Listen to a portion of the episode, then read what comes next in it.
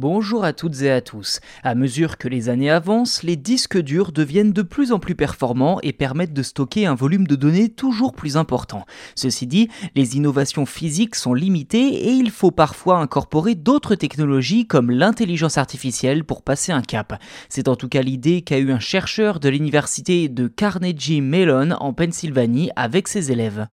Pour augmenter les performances et les capacités de stockage d'un disque dur grâce à l'IA, ce professeur et ses élèves ont avant tout développé une puce permettant, d'après le site Futura, je cite, d'analyser les données pour optimiser directement leur stockage.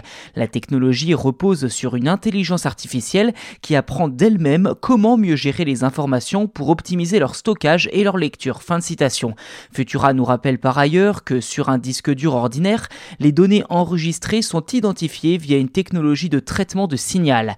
Avec le renfort de l'IA, le processus de stockage devrait être optimisé avec moins de pertes d'espace de stockage et des performances accrues.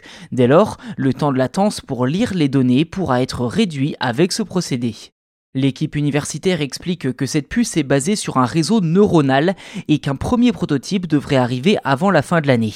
Si elle tient toutes ses promesses, cette puce pourrait tout simplement révolutionner le milieu des disques durs et donc plus largement de la tech avec le cloud notamment. Ainsi, les constructeurs de disques durs observent ces changements avec beaucoup d'intérêt et se disent même surpris qu'un laboratoire d'université ait été capable de créer un tel prototype. Vous l'avez remarqué, l'université s'est montrée quelque peu avare de détails concernant le fonctionnement précis de cette technologie. Reste à savoir si un article précis permettant d'en savoir davantage sera publié ou si l'innovation restera plus ou moins confidentielle dans le but de la commercialiser d'ici quelques temps.